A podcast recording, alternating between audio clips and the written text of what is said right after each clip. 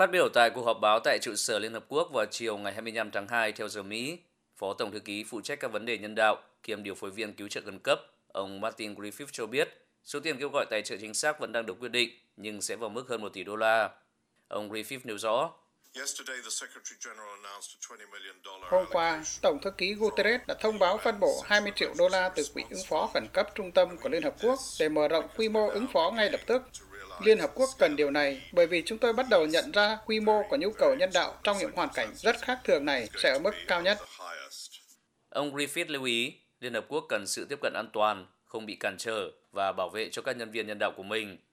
Việc phân phối hàng cứu trợ nhân đạo của Liên Hợp Quốc sẽ được nối lại ngay khi tình hình an ninh cho phép tiếp cận tất cả các khu vực của Ukraine bị ảnh hưởng bởi xung đột quân sự.